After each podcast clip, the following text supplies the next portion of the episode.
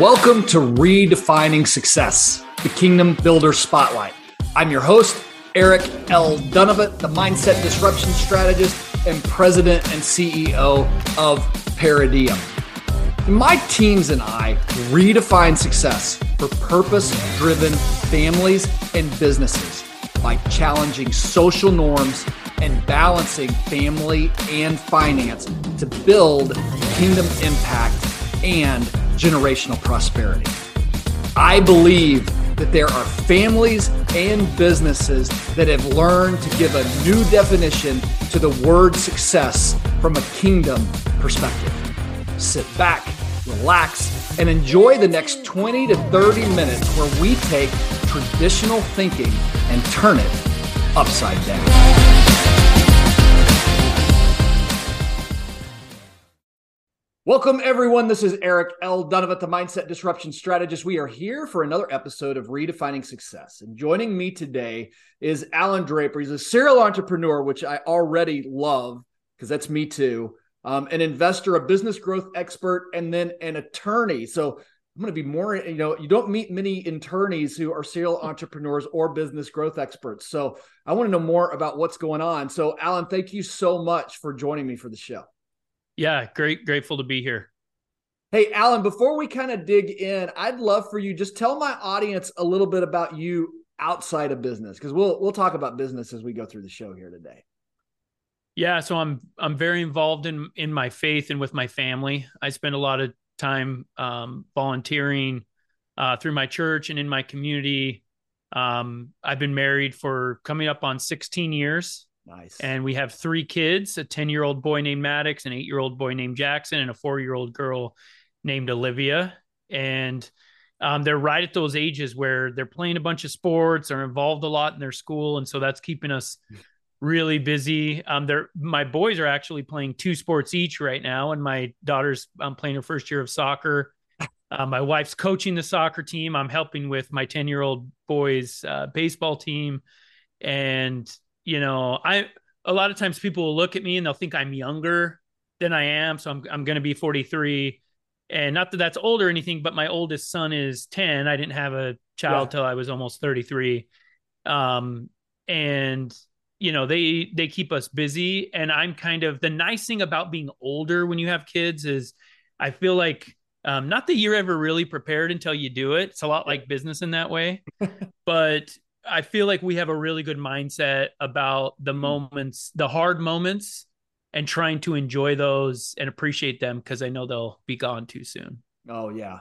No, they definitely will. As someone who is sitting on the other side of that and launching my last one in the next few years, hold on to each and every yeah. one of those moments. Sounds like you've got a good balance, though, of being able to if you're if you're juggling that many activities and doing business um you found a good way to balance it I yeah, balance is such an interesting word, and um, uh, Rory Vaden wrote a book, and in that book, I'm trying to remember what it was. Pro- uh, Procrastinate on Purpose, mm. and um, great book, and he talks about this idea of the focused imbalance, and mm. what he means by that is, um, it's really hard to achieve high levels of success with doing everything equally. And I know that's not what people mean when they say balance. I know that's not what they mean, but I love having an opportunity to chat about my focus and and my strategy. And that is when I'm at work, like I'm talking to you right now, Eric. Yeah. I'm talking to you. Right. My, like my kids, like uh, as much as I love them, they don't exist right now, right? um if something were happen, obviously they would, but yeah. Um that's the focused imbalance. Mm. Um, so I'll go through periods. I, I travel quite a bit for work. I just in Vegas for four days with a sales team uh, last weekend. That was my focus, and and a lot of times people think balance means equal, and mm. balance does not mean equal. Not if you're trying to achieve success in any area of your life. Yeah. And but the the short answer, that's the long answer. The short answer is I I do it with people. I surround myself with incredible staff and partners, and they allow me to scale businesses while focusing on the day to day. That's so good. What What are you passionate about most right this second? Um, in terms of business, Yeah, or I mean, I guess anything, but yeah, but I mean, it's probably in business. What are you passionate about the most? Um, I mean, my focus is on really on two things right now. It's uh, my own current startups, which which two big ones right now. I'm developing a, a software in the service home service industry, and I uh, launched a digital marketing agency hmm. about a year and a half ago called Lizard SEM um, that's really starting to take off. Um, so so those two things kind of in one category. So my startups, and then um, I'm getting a lot more into angel investing. So one of the things that I saw when I was looking on your website um, was this idea of thriving business. Mm-hmm. you talk a little bit more about what that means to you? Yeah, the the funny thing is that it's it's a lot like uh, relationships where it's different like something that might work for my kid at school is going to be different than somebody else's mm, mm. just because there's so many things that come into play and it's the same thing with what it means for somebody's business to thrive um i have my businesses um have to be doing at least one and a half to two times revenue every year to for me to say that they're thriving yeah i have to be dang near doubling my business every year i have a uh, my first startup that wasn't real estate related was a pest control company of all things. I, I moved from Phoenix. I was practicing law.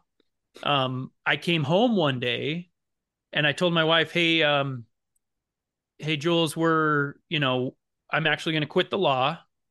and, uh, and she's like, okay.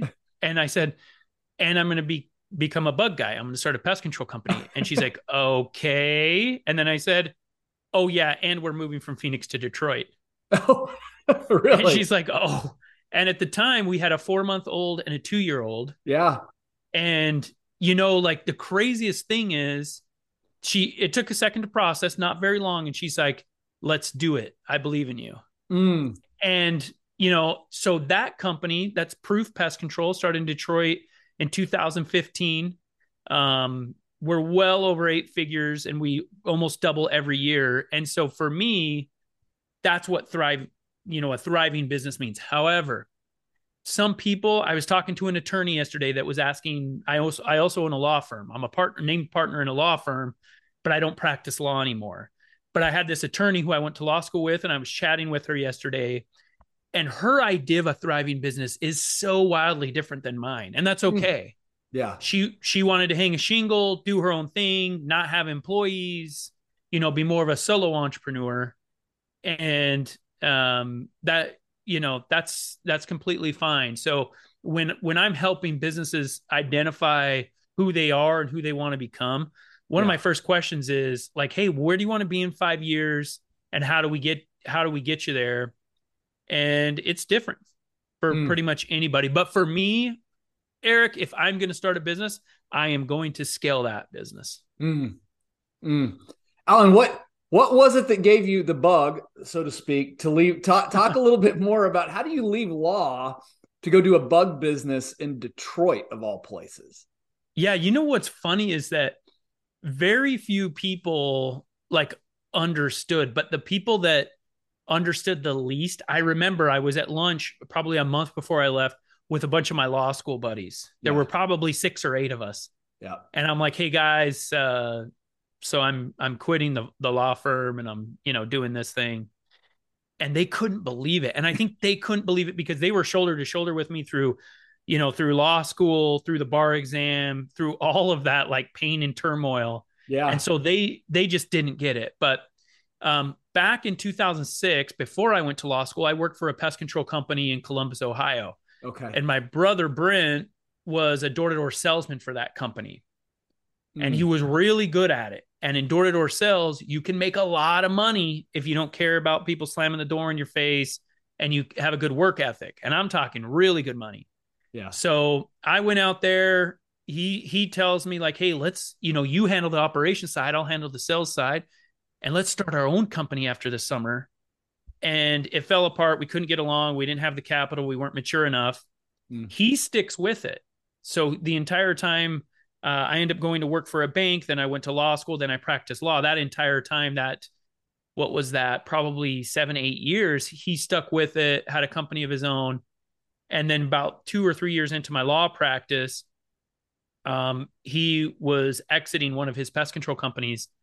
And I I went to him, I'm like, man, maybe, maybe now's the time. And uh the rest is history, as they say. what has been maybe some of the biggest obstacles if you've as you've transitioned from being more kind of a practicing attorney to more of an entrepreneur business growth kind of focus what what have kind of been some of the obstacles you've hit along the way the interesting thing about obstacles is i think the obstacles always match your level of progress mm. so early on your obstacles are going to be you know paying the bills which that that i, I shouldn't undermine that or or belittle that because that's a really big thing but when you're first starting up starting out, that's like it feels like it's you know it's the end of the world, yeah. and and then as time goes on, it becomes like like more emotional things, you mm. know, like right right now I have I have 17 business partners. Mm. I own 27 businesses. I and I and I'm an angel investor, so that doesn't include businesses where um, I'm heavily invested in pre-seed rounds. But um, right now, one of my biggest challenges is working with my partners mm. and not, it's not just getting along with them. It's, it's, um, it's matching interests. Mm. And, and before it was like, Hey, I don't know if we have enough money to survive, which that was emotional, but not emotional like partners because my partners become my best friends. Yeah. And, and it's, it's something I, can, you know, if I have to call a vendor and say, "Hey, a payment's going to be delayed," I have no problem, Eric, sleeping at night. No problem. Right. If I have to call a partner and say, "Hey, it's not working out," or mm. you know, they're telling they're calling me to tell me that, it's a much more emotional, um, you know, conversation. And at the end of the day, recently I've been talking a lot about my partners, and I've been talking a lot about legacy. And mm. I think my my professional legacy is not going to be how I do professionally or in business. I think my track record at this point, to some degree, speaks for itself. Yeah. But I think my ultimate legacy is going to be how well my partners do. Mm. And so right now, those are kind of the those are the challenges that the big ones that that are on my mind. Um, obviously, I I start two businesses every year, and so startup challenges. But those are things that I've done before. Yeah. Um, I have a business that is um, I'm pulling the plug on in the next couple of weeks. Mm. Um, uh, it's just lost too much money, and you know, there's those things. But I think the the further I get in business, the the more value I place on relationships, especially with my partners. Yeah. And because I place so much value, that's where um, I experience most of my trials and challenges. So, what if, I mean, I think this would be important if you're willing to kind of have the discussion. What are some of the lessons that you've learned about, you know, because there are those relationships and sometimes business just doesn't work. Mm-hmm. What are mm-hmm. some of the lessons you've learned in having to kind of transition some of those as you go through it? Maybe you're still learning today, but what does that look like for you?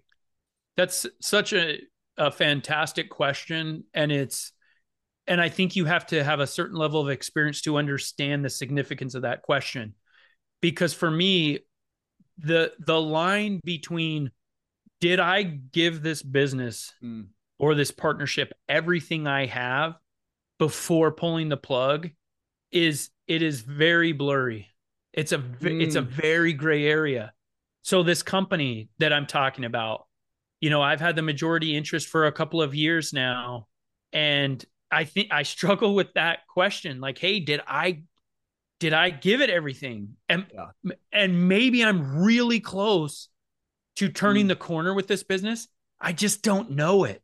Yeah. So what I'm I'm basing it on is year over year numbers. Um, you know, gross profit, like how how much am I am I profiting after, you know, it cost me you, you know, the cost to do the service, things like that, but I think as human beings, the unknown is what scares mm-hmm. us more than anything. Mm-hmm. And when deciding to pull the plug on a business to cut your losses, as you know, an accountant would say or a CFO, it's so difficult because you don't you don't know you yeah. you don't know And it's a lot like gambling. Like, you know, if you're at the roulette wheel, you, you and you've been playing black all night and it's just not working out for you, that next spin could be red. But it's right. like, but you have to weigh the options. You and I, I think the big consideration is what is what is it preventing me from doing? What mm. else could I be doing with my resources? Not necessarily am I going to be able to turn the corner on this business, but what is, you know, my focus and my monetary resources being tied up in this venture? What what would that allow me to do if I did cut my losses with it? And that's mm. what I try to focus on. And when I do make the decision, Eric, I think this is the key. You don't look back. Yeah.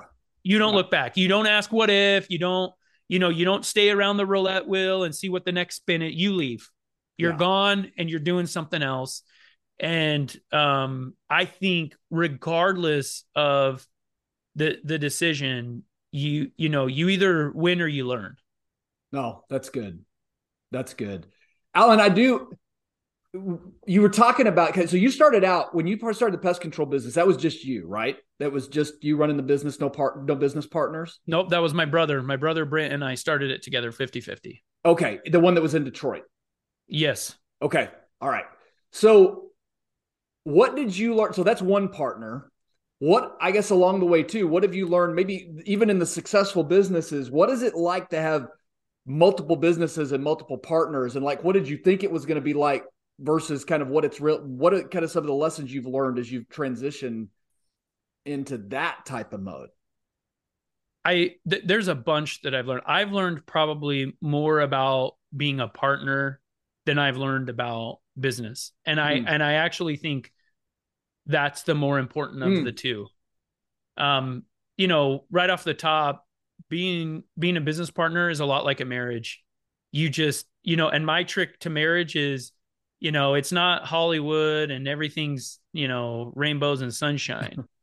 it's stuff happens and you you have to decide every day, hey, it's just we're just going to work at it again. Yeah. And it's exact same in a partnership, regardless of what happens. And when I look for a partner, I look for somebody, and it's hard to tell sometimes. And I've failed with some partners. I've failed for probably four or five, maybe more. Mm. Um, but you look for somebody that is going to have that same attitude where it's like, hey, this isn't going to be rainbows and sunshine. A lot of times it's going to be really hard work. But the one thing that won't happen is I will not give up. Mm and um, so so I think that's a really important uh, aspect of it. I think another really important lesson that I'm really starting to learn right now, as I'm tr- as I'm trying to retain some of these relationships, is that just because um, I have a vision or an interest in a company doesn't mean that my partner shares that vision, mm. and then and that's okay. I have a lot of partners that um, their only business is their business with me. So my partner mm. Matt is my partner with uh, my digital marketing agency, and he runs the day to day. That's his only business. Yeah. So it would be really messed up of me to say, "Hey, this is one of my 27 current businesses. I start two a year, and this is how it's going to be." so what I try to do is I try to get motivated, talented people that aren't going to give up, and I try to let them help craft the vision. Mm. And of mm. course, kind of going back to the first part of our conversation, I'm going to want that person to scale the business. But beyond that, I want them to take it in their direction. So that's kind of the second thing is that um, allowing my partners to take companies in the way that they want to do that, as long as the the general principles match up with mine. And then I think the third big thing is the value of people, and this applies to everybody within my companies, but especially partners. I didn't I didn't catch that early on. And I remember when somebody would come ask me for a raise, I'd almost always decline them and, you mm. know, think I could just find somebody else. And it just takes so much time and money and training to get people caught up. And a lot of times, just like somebody that's quitting thinks the grass is greener, so does the employer. Like, oh, they're leaving. Oh, I'm going to find somebody better. Right. And I've just been through it 50 or 60 times. And I realized when you have somebody that's good, whether it's a partner, a manager, base level employee, you mm. scratch and claw to keep them. Yeah. Yeah.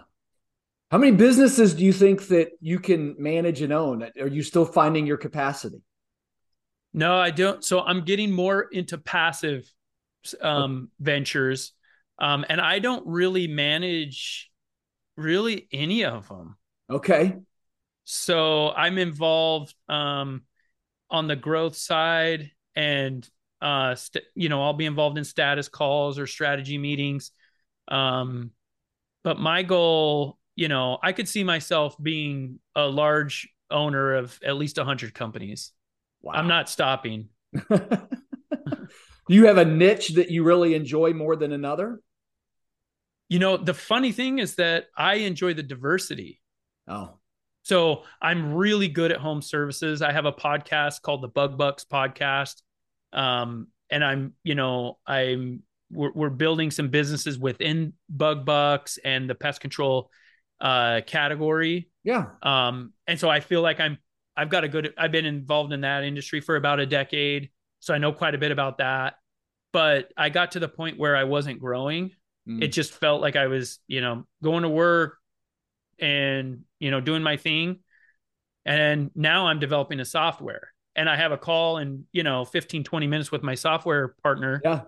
And he talks about stuff. And I, I'm not kidding. Like he'll probably listen to this, but uh, you know, while he's talking, I'm googling this, the terms that he's using so I can learn about that industry. He's usually, you know, saying words that I don't understand. He's not doing it to, you know, offend me or whatever, make me feel like I don't know what I'm talking about. He just that he's just biz talk. Yeah. So I really thrive in at least personally, but financially, you know, home services. Okay. Uh, and it's not a sexy industry and I, I, try not to get it out too much, but people, there are companies that absolutely crush it. And if it yeah. weren't for my pest control company, I would never be able to do what I'm doing today. But uh, ultimately, I like the diversity. I like making myself uncomfortable and getting into uh, new areas that I have to learn something about. Your children are such, at such an incredible age right now. How have you been able to use this to kind of teach them about business and what's possible for the future? it's funny because I think a lot of it is just in passing, mm. where they'll they'll come in and like my daughter just just to the right of me. So I'm in my office, but just to the right of me, out of the corner of my eye, I saw her leave for school, but she kind of glanced over, and I have these huge lights and my microphone set up, and and so I try to let them approach me on their schedule. Mm. So I could see her like saying you know, she's four. So saying, Daddy, I like those lights. And sometimes she'll come and she'll like s- sit on my chair and she'll start singing into the microphone and stuff. So um, that's kind of my method right now. My 10 year old's starting to get a little more curious. We talk a lot about money. Mm. Um, I'm trying to teach him the, the value of money and um, things like that. And they talk a lot about you know, my, both my sons want to be professional baseball players. Ah. And I talk to them all the time about, hey, what can you know, what can you do to to do that and achieve that? And then I always hear them say, but if I don't make it, I'm going to work for you, Dad. the thing is, what they don't realize is that they're going to start at the bottom. Yeah, just like yeah. I did. But you, you know, I think I'm not trying to shove anything down their down their throats. I I really just want them to pick it up at their pace. But I've noticed that they're getting a lot more interested in in what I do. That's cool. Is there Allan, we're gonna we're gonna run out of time here real quick. Is there anything you didn't get to share? I didn't ask you that you wanted to make sure that you got to share. I mean, it's weird because I I've been reading business books and listening to seminars and you know for over 20 years, probably 25 years. And a lot of it is so cliche and it's you know, hey, don't give up. It's get your mind right, focus on what you want to achieve. And and I heard it so much and I started to think it was cliche. And now that I've seen some things that have helped me become successful, I realize that most of that stuff is true. Yeah. And so for the people that are getting started, I would just beg them to not discount something just because it sounds cliche or mm. cheesy. Yeah. Like um I always thought like I'm like, that's just weird. Like, don't, you know, I, I spend every morning, I spend 10, 15 minutes focusing on what it feels like to have already achieved a specific goal. And I change yeah. the goal every day. And before I didn't really um I didn't really give that any any credit. Mm. And now I'm like that those are the things that have allowed me to succeed. Beautiful. And so why reinvent the wheel? So for the for the listener, it's ultimately this idea that you know, you just just go after it. Mm. At the end of the day, they did these studies, right, with these hospice nurses, and they found out that um, the number one regret that people had on their deathbed wasn't that they had done something and screwed up. It was what is it was that they didn't try. Mm. And I just it's just not how I want to live. So for the people that are scared, I say go for it. And as I mentioned before, you're either going to win or you're going to learn. Yeah, I love that. I love that phrase. Um, Allan, if people want to get in touch with you, follow the work that you're doing, um, anything like that, what's the best way to do that? Uh, my website, allandraper.com. There's a link there to schedule a 15 minute chat with me. If they're wanting to start a business or they've started and they're trying to scale it, um, uh, I, am always looking for investments. Um, 90% of them don't match with what I'm trying to do, but I still don't mind, you know, putting them on, giving them a thought or two about what I would do if I were them. And then my yeah. Instagram, I'm really active on Instagram. It's Allan R. Draper. Okay. A A L A N for those of you who are listening. Just make sure you don't. And then Draper, D R A P E R. Um, Allan, thank you so much for being here. We've reached the end of the show. My last question is always the same. So I'm excited to hear your answer. In three generations, what do you hope your great grandchildren remember about you? Yeah, so I was trying to, you know, put this in perspective uh, to make it more practical. But whether it's reading or seeing videos or whatever it is, um, I, I think I would want them to know that I did hard things, that I sought out discomfort um, for personal growth, so that I, you know, ultimately that I traded in comfort for growth, and hopefully that trickles down. And then that's every aspect of life. That's not just professional life or financial. That's you know with your relationships and relationships are hard sometimes. Yeah. And so sometimes you you trade comfort for growth and sticking with things and I think that's the lesson I would want them to know about you know my life.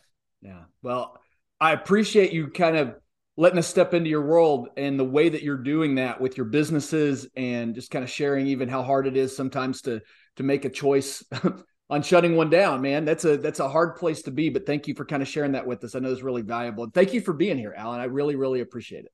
Yeah, my pleasure.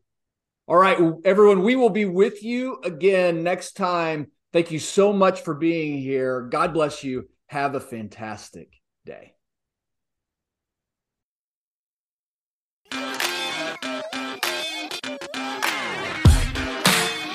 Eric L. Dunavant here. Thank you so much for joining us for Redefining Success, the Kingdom Builder Spotlight. If you're a business owner or a family who is actively redefining success or have thoughts on kingdom impact or generational prosperity, and you would like to be a guest on the show, then I invite you to apply. Visit www.ericldunavant.com slash podcast slash apply. Also, if you enjoyed today's episode, I would love for you to share that either through text or social media. Take a screenshot of the show and share that and share what you learned. If you know anyone that should be a guest on our show, we would also love for you to connect us to them. The best way to do that is to use hashtag redefining success. I love to read your thoughts and shares on social media, and we also are honored just to get any recommendations of people that you think we should be interviewing on the show. We are constantly adding new content, adding new podcasts. So, first and foremost, I'm going to recommend that you subscribe so that you don't miss a thing. Also, you all of your likes, your reviews, your shares, all of that makes a big difference to the show. So if you'll include those when you can, we definitely appreciate it. If you'd like to get in touch with me, visit www.ericl360.com and all of my connections to social and other ways to get in touch with me are there. This is Eric L. Dunavant, the Mindset Disruption Strategist, signing off. Until next time.